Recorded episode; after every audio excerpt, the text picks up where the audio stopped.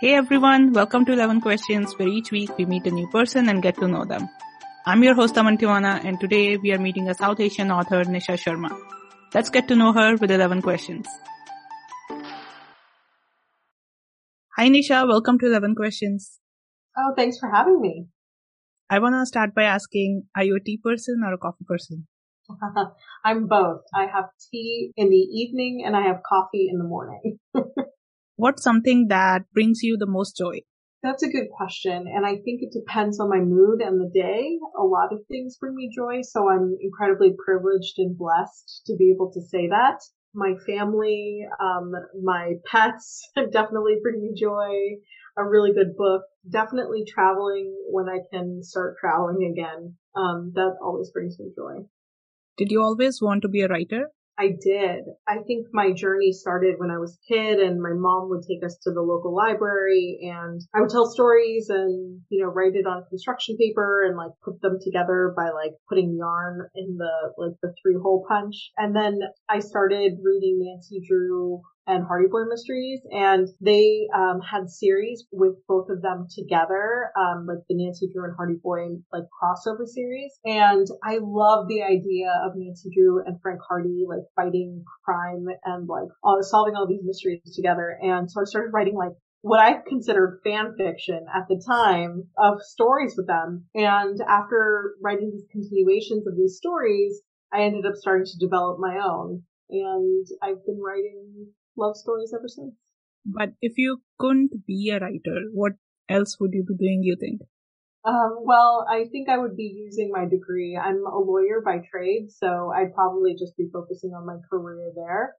Um, I'm still, I still have my fingers and toes and a couple different, uh, consulting opportunities that, that I'm doing on the side, but, um, that would probably take over my life if I wasn't writing. And when you write your books, do you follow a routine? Um, so I used to be really, you know, because when I was working full time as in a person, um, utilizing my degree, I would basically squeeze in writing wherever I could. When I was commuting to the city, I would write in the morning and edit on the evening train back home. But now, because I only consult a couple days a week, I have um, a pretty set schedule of when I sit down at my computer to try to write. If writing doesn't happen in that time period, if I'm just not feeling productive, um, usually I'll pick it back up in the evening and try in the evening. Luckily, I have more control over my schedule now, so my routine is pretty much I have time blocks and I use those time blocks to basically, you know, guide a lot of my writing schedule, but for the most part, I have the flexibility of switching things around if I need to. And is your workspace a messy space or an organized one? No, it's very organized. I am insane about clean, like workspace, work surface areas. I have like a laptop, a monitor, my headphones, a charger, and my keyboard and mouse on my desk, and that is it. Like there's nothing else periodically like I'll have my iPad on a stand if I'm like doing uh like writing sprints and my iPad will be my timer and that is that is literally it. so it's very organized. Yeah, kind of guessed looking behind you that you're an organized person. I am I am incredibly organized. It's um it's one of those things that helps me like focus on the work that I'm doing. If I have too much too messy of a space, I feel like I'm just not able to focus on the task at hand. It's not like nothing is nothing feels done, right? So definitely I can relate. Also, like if it's messy before I get into any work, I start cleaning up. So yeah. it doesn't really help. Is there something that you find really challenging about the whole writing process? Um, all of it.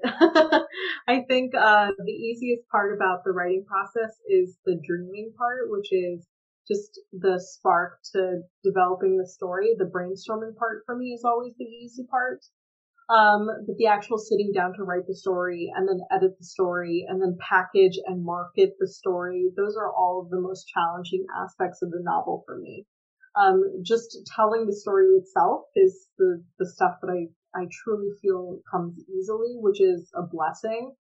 Just getting it on paper is always like where I start struggling. But I think that every writer struggles with a different part of the story and a different part of the process. I wouldn't trade my struggles for anyone else's just because I have a familiarity with it and now I've developed different ways that I can kind of circumvent those difficult humps and actually get the project done. And where do you usually find inspiration for the stories that you write? It could be anything and anywhere. Um, I often believe in asking the question, what if? That generally sparks the idea.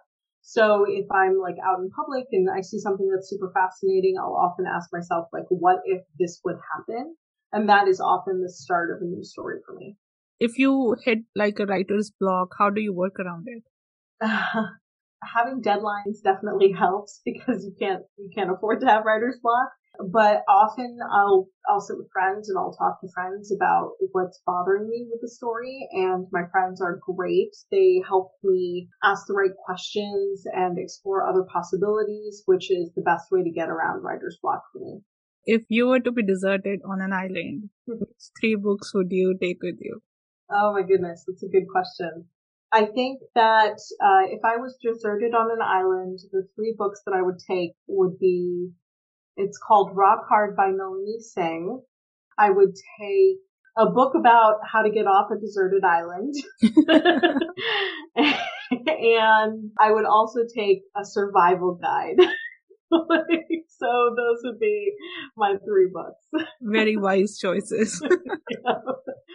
And for our last question, if you were to pick one interesting life experience or story from your life to share with us, what would you tell us today? Oh, that's, that's also a really good question. I feel like my life isn't as interesting as, as so many other people's lives because I generally just like have spent so much of it like just working and going to school. I guess the one interesting story is that um, there's only really been one other major like person who's who's a writer in my family history in my family lineage. He's my um, great great grandfather, and about a hundred plus years ago, he wrote a letter. I, I have a copy of it framed in my library actually, where he talked about the family history and his love for poetry and his love for literature. And um, my first uh, hardcover, my first young adult novel, my so-called Bollywood Life, was published on the hundredth anniversary of his birthday. That's awesome. So yeah, so that's I think you know probably the the coolest thing that I that I have about my life that the one other person in our family history who loved literature as much as me, I got to celebrate the release of my book on his hundredth birthday. Yeah, I love that. Mm-hmm. Today's podcast is presented by Podgo. Podgo is the easiest way for you to monetize your podcast, providing podcasters with a flat rate for ad space so you always know how much you get when you include an ad from Podgo. Apply today to become a member and immediately be connected with advertisers that fit your audience. That's podgo.co. P-O-D-G-O dot C-O. And be sure to add our podcast in the How Did You Hear About Podgo section of the application. Thank you, Nisha, for answering all my questions. And I also want to tell you that I loved your book, My So-Called Bollywood Life. I listened to it on audio and I think I walked a lot that week because I just wanted to keep listening to the book. Oh, and I'm really you. looking forward to reading your latest book, Radha and Jay's Recipe for Romance. So just tell me a little bit about the book. What's it about? Yeah, sure. So Radha and Jay's Recipe for Romance um, is about um, the main character Jay is actually a secondary character in my so-called Bollywood life. He's a junior in my so-called Bollywood life. He's a senior in Radha and Jay's Recipe for Romance and he's the head of the Bollywood dance team, and um, he comes from a family that has really struggled over the past few years. His family owns um, a convenience store, and he has to make the choice of not going to college and supporting his family by working at the store instead of pursuing an education, which is what everyone wants him to do, but what he he knows that his personal sacrifice he can't do it. It also involves Radha, who's a new student who attends the school, and she's a classically trained Kathak dancer. She has this wonderful future ahead of her, but at the peak moment of her career, she walks away because of the family betrayal and she has to start over from scratch. That restart um, is what leads her to joining this new school where she runs into Jay. And Jay needs her to help choreograph the final routine for the Bollywood dance team in order to really succeed. And she doesn't want to dance again, but they grow together and they grow close and it's about complicated family relationships and Radha's healing journey that is paralleled with her journey in the kitchen, which is how she connects with her father who no longer lives with them. It's probably the hardest book that I've written to date, but it definitely is one of the most rewarding, cathartic books that I've written. So um, it's not as slapstick comedy as my so-called Bollywood life, but it definitely has the same tone. I hope you enjoy it. the characters are very desi, to simply put it. So, yeah. do you take inspiration from people in your life, or around you, for any of them? Not really of course, you know, my personal relationships and my personality and the things that I know always will influence the work that I create because what I know is always going to have an impact in the work that I create. But I think that with the stories that I'm developing, it's often I will create the character based on the circumstances that I want to discuss. So I wanted to write a dance book and I wanted to write a book that specifically dealt with some sort of a healing process. And out of that came Radha and Jay. And is there anything new that you're working on right now? Any new? Yeah, so I have an adult rom com. It's my first adult rom com, and it is very funny, like my so-called Bollywood life. I, of course, am biased because I wrote it, and I think my jokes are funny, but um, I think that's up to debate.